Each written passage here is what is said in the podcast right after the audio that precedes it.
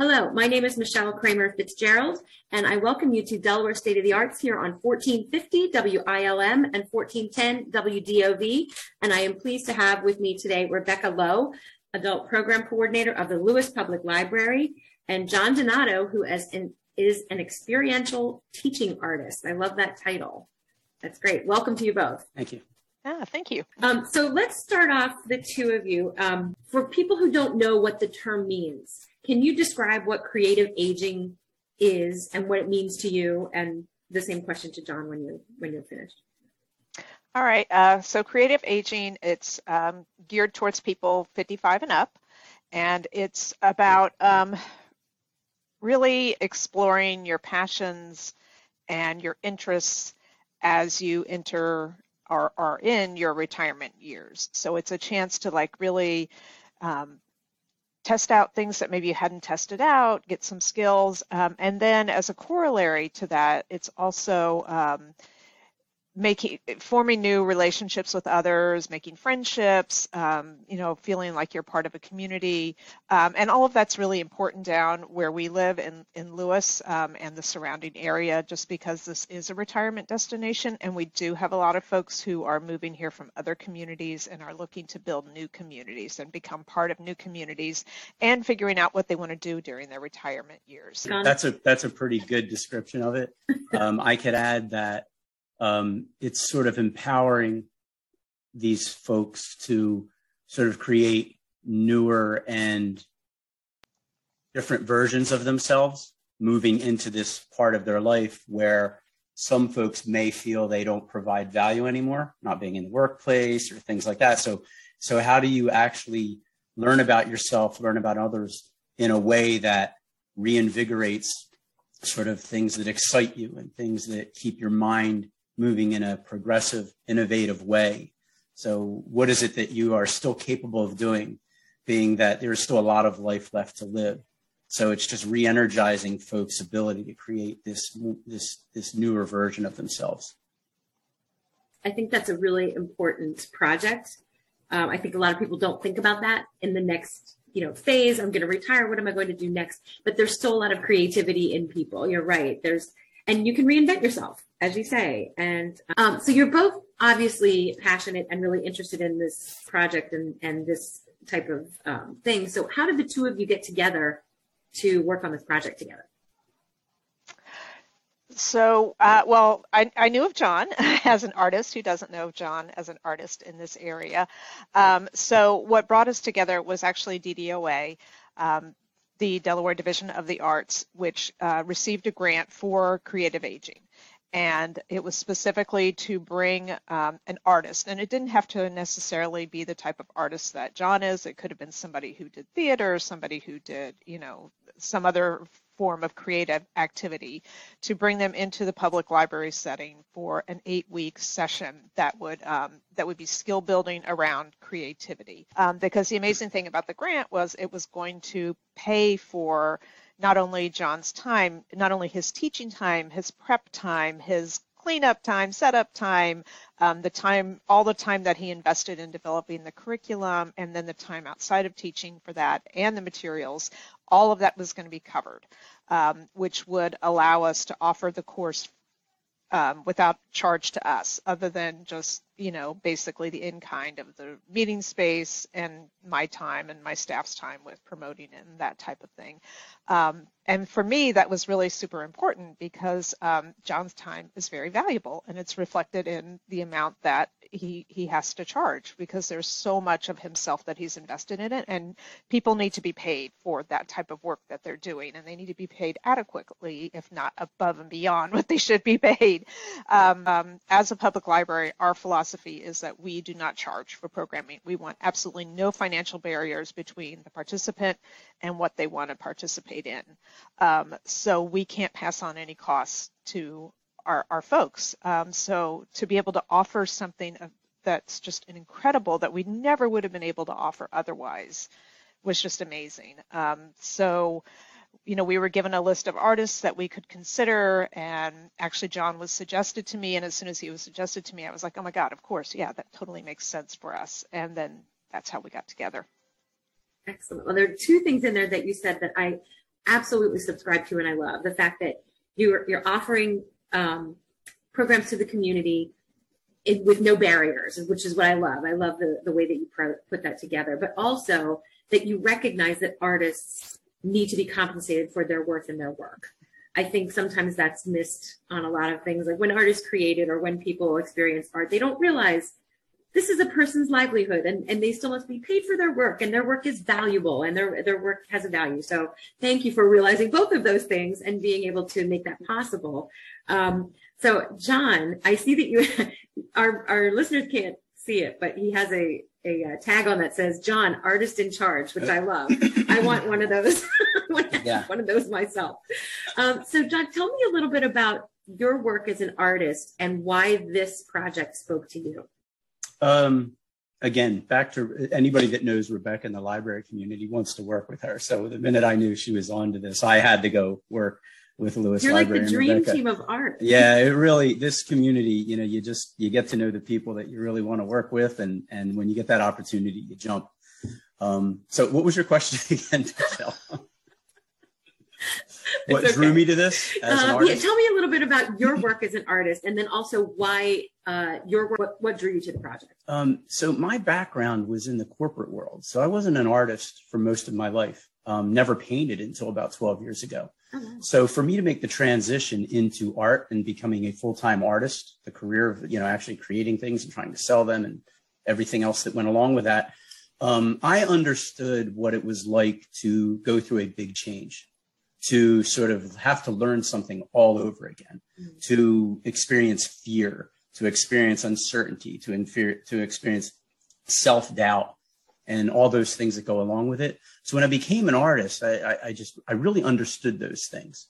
Now, when I became an artist, I understood how art actually allowed me to be more creative. That that process of creating art really helped me work through all of those things with a business mind, saying, "How am I going to do this for a living? I'm going to start from scratch. Like at 50 years old, I'm going to start from scratch and do this. So I could really understand, and being uh, now I'm going to be 60, you know, I, I can understand what folks in this class might be feeling. So there's sort of an empathy that goes along with it, being in their shoes. Mm-hmm. So what draws me to the projects that I do is being help, being able to help folks using artwork as the tool to understand more about what it is they're afraid of, what it is that they they they are good at, what is it that they're interested in, what is their passion, and to understand that your brain has an elasticity to it, you're never done growing. So if you can sort of get into a mindset that is a, of a growth mindset that I can still grow, my best is yet to come. Once you can get into that mindset, you are really capable of learning and doing maybe not everything, but most things and a lot of things that you would like to do. So you're capable of achieving a lot once you get into that mindset. So what drew me to art and to my style of designing curriculum, as Rebecca said, and things like that, is what is it folks can learn? How can I help them transform in a way that gives them a lifelong ability to learn new things? And art is just, I think, one of the most fantastic tools to get people relaxed, to let them have fun, to learn how to trust each other, build skills, and be flexible in a way so you can experiment in that environment and then learn about yourselves, learn about each other, become social again, make friends. And at the same time, you're growing. So it, it allows you to come up a little bit and then over a little bit and then come up a little bit and over a little bit. And what I enjoy the most is being the person that they can trust that can help them never fail because there is no failure in these classes. There's only new results, and then you move from there. Um, to help them, to help them, and guide them in that way to this sort of growth, no matter what age they are. That's what draws me to art is its ability, if you really think about it, to be able to accomplish all of those things. I think that's a really great way to approach this. I think it's a really uh, welcoming way, a really accessible way to approach people, you know, experiencing uh, your your project and your classes, and I, I think that's really lovely. So thank you for approaching it that way. That's that's a really different way to to see it. And before we go any further, I just want to take a moment to remind all of our listeners that you are listening to Delaware State of the Arts here on 1450 WILM and 1410 WDOV. And my guests today are Rebecca Lowe, who is the Adult Program Coordinator at Lewes Public Library, and John Donato, who is a very colorful and exciting experiential teaching artist.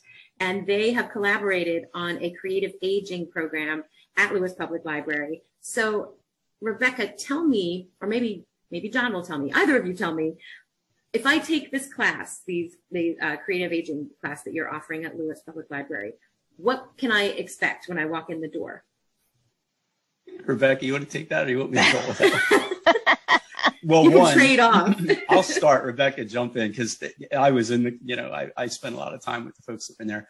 Um, you're sort of managing chaos. You're not really controlling it, but the chaos that you're managing is everyone being able to give their input and experiment together. Which means, you know, I had a curriculum, but at any time I was shifting and pivoting that curriculum I'd move this ahead, maybe knock this out completely. I would completely adjust based on every individual in the room and where they were in the process. So part of it is you're, you, you know, you're going to be in a room where there's no way to, to mess up. Like there's just no way to make a mistake in this, in, the, in the, these classes that I like to design. And you're going to discover new ways of doing things simply by what you would think is a mistake. So you're always going to start from here and then you're going to move here. So this class would shift in so many different ways and the conversations that would come out of it and the thoughts and the ideas, because we were sharing ideas, you would be developing lines of thinking and verticals in thinking that you had never anticipated you would be involved in within a group where you really all trust each other. So, and at the same time, you're going to learn how to do really great artwork. So that's the thing is you're, you're sort of learning how to do this artwork without all the stress of knowing that, oh my God, I'm trying to do art for the first time in, in, in 60 years. Like, how do you do that? That's never a thought in your head. It's just, this is fun. So you're just going to have a lot of fun. And that's one of my goals is it has to be fun. It has to be engaging and that I have to be there as a servant leader. I am there to serve everyone in the room.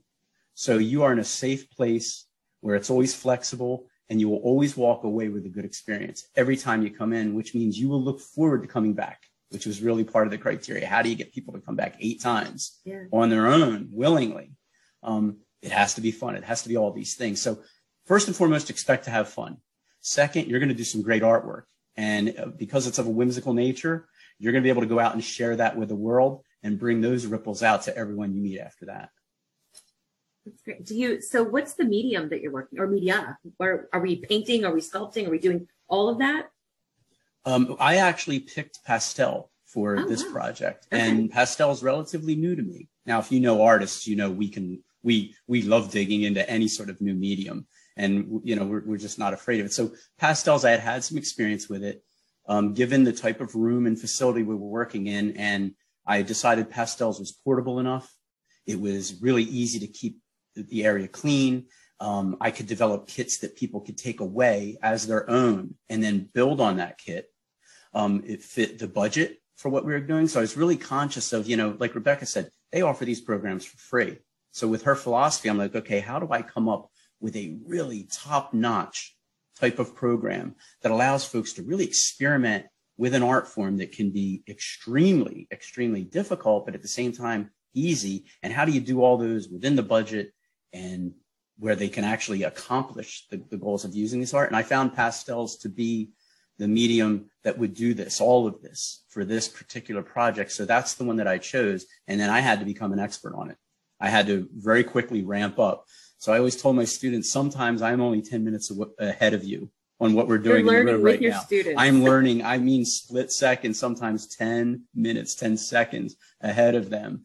But you sort of have to sort of trust the process to do that. Sure. But pastel was the was the medium. That's the one that I chose. But I think also because you're not as familiar with pastel as, as you are maybe with other media, that's very approachable too, right? So you're not a quote unquote expert in pastels. So you're more relating to your audience. Hey, we're going to learn together. I think that's, yes, that's I, a really nice approach. I absolutely have to be in the mindset of where they are at all times. And my peripheral vision, and Rebecca knows this because she, she does this as, you know, when, when she's, when she's um, putting these things together, your peripheral, how does it apply to everyone? How is it inclusive to everyone? And I think we were both on board with how do we make it so this is for anyone that comes in that room has this level of success that you can transform their growth mindset. That's great. I love that. So, Rebecca, so the, the classes are at the library, obviously, and it's an eight week course, correct? Yeah, so it, and it's designed that it is a skill building class. So you learn something new that's building on something you've learned previously. So that was one of the criteria of the grant is it couldn't just be eight one-offs where you could like dip in and dip out. And it was like, no, we want 12 individuals who are going to be committed to coming for eight weeks to learn this. Excellent. And, and do you, are your classes full now or are you just opening up your? Oh my gosh. Uh, so we did a, we did a fall cycle, um, which not only filled up I don't even think we really advertised it that that much, but it filled up almost immediately, and we had for 12 spaces, we had 26 people on the waiting list. Oh my gosh. Um, yeah, so we could have offered it more than three times sure. to, to, to, meet the need. And like I said, we did not even really advertise it to the full extent that we normally advertise all of our programs. Um, so then we just completed the spring series. And for that, um, to be honest, I did not advertise that at all. I went back to the 20, the 26 people on the list and said, mm-hmm. hey, here's your shot. We're doing this again. I'm going to give all of you first dibs. Um, and we had 12 people sign up and then one who snuck in because her friend forwarded her the email. and, and, John was very kind and said, okay. and then hopefully we will be able to offer this again in the fall. Mm-hmm. Um, we are waiting for confirmation from DDOA that they are getting another um, grant and that we can and do this again because it, it's very popular. I mean, like I said, art is offering art courses is very expensive, and we can't do it without some type of support. Um, and I think one of the things that the beauty of being able to offer it for free is that, you know, we li- like I said, we live in a retirement community, and there are art classes that people can take. They can take it through the Rehoboth Art League, wonderful organization. They can take it through, you know, the Lifelong Learning, wonderful organization, but you have to pay. And so if it's something that you're thinking, I'd really like to try this, or maybe I dabbled in it and I want to get a little better or see if I can get better, free is a great way for you to be able to do that, for you to be able to kind of dip your toe in and go, okay, yeah, I like this. Or maybe you do it and you're like, mm, maybe that wasn't what I wanted to do. Now I'm going to shift to do something else. Um, so that's why it's so important to be able to offer that. Um, to folks to be able to do that without having to worry about, oh my God, you know, it's just that kind of like added stress when you're like, oh my God, I'm paying money for this and I'm not doing well at it and I want to do well and not getting my money's worth. I'm not getting my money's worth, you know, which really stinks. Um, and I think the other beauty of it really, you cannot stress enough the chance that it is for people to start to find um, individuals that they can relate to. And because when you retire so much of what people forget is that when you retire you're leaving your community. So mm-hmm. you've had this community that maybe you brought your kids up in you worked in all of that you know you had your way your ways your people. And then you're like oh great i'm going to go retire to the beach. And you move to the beach and all of a sudden you don't have that community. Your community didn't move with you.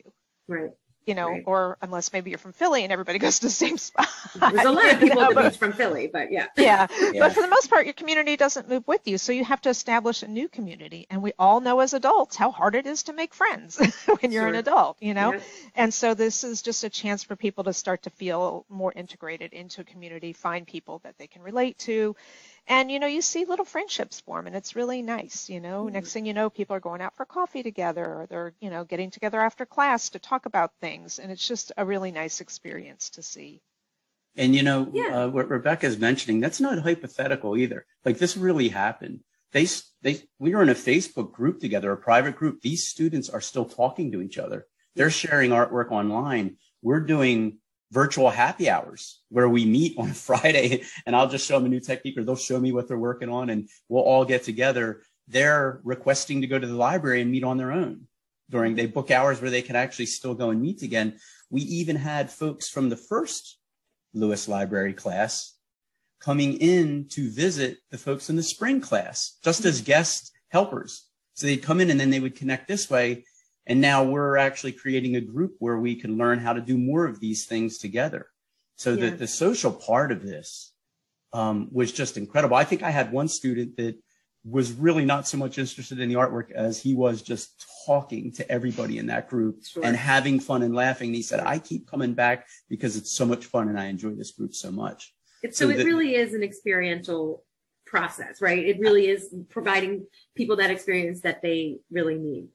And Yeah, it's would- the it's facilitators, I think, uh, responsibility to create the environment, sure. to, Yeah. to create the groundwork that, that that allows that to happen in that room. Yeah.